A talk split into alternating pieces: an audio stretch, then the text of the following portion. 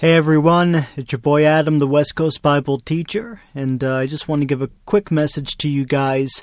I wish I would have been able to record and upload this message earlier in the week, but uh, anyway, last week I mentioned to you at the end of our Deuteronomy study, uh, where we finished Deuteronomy, that I probably would have to uh, take a break this week, and uh, we would then start the book of Joshua next week. And uh, so right now I'm just recording and uploading this message to let you guys know that uh, that's what we're going to be doing. Um, so there will be no podcast tomorrow, uh, but next week we will then start the book of Joshua.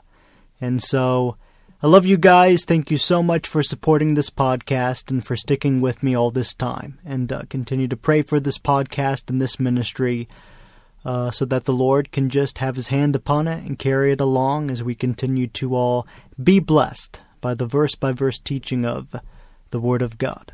All right, guys, we'll see you soon.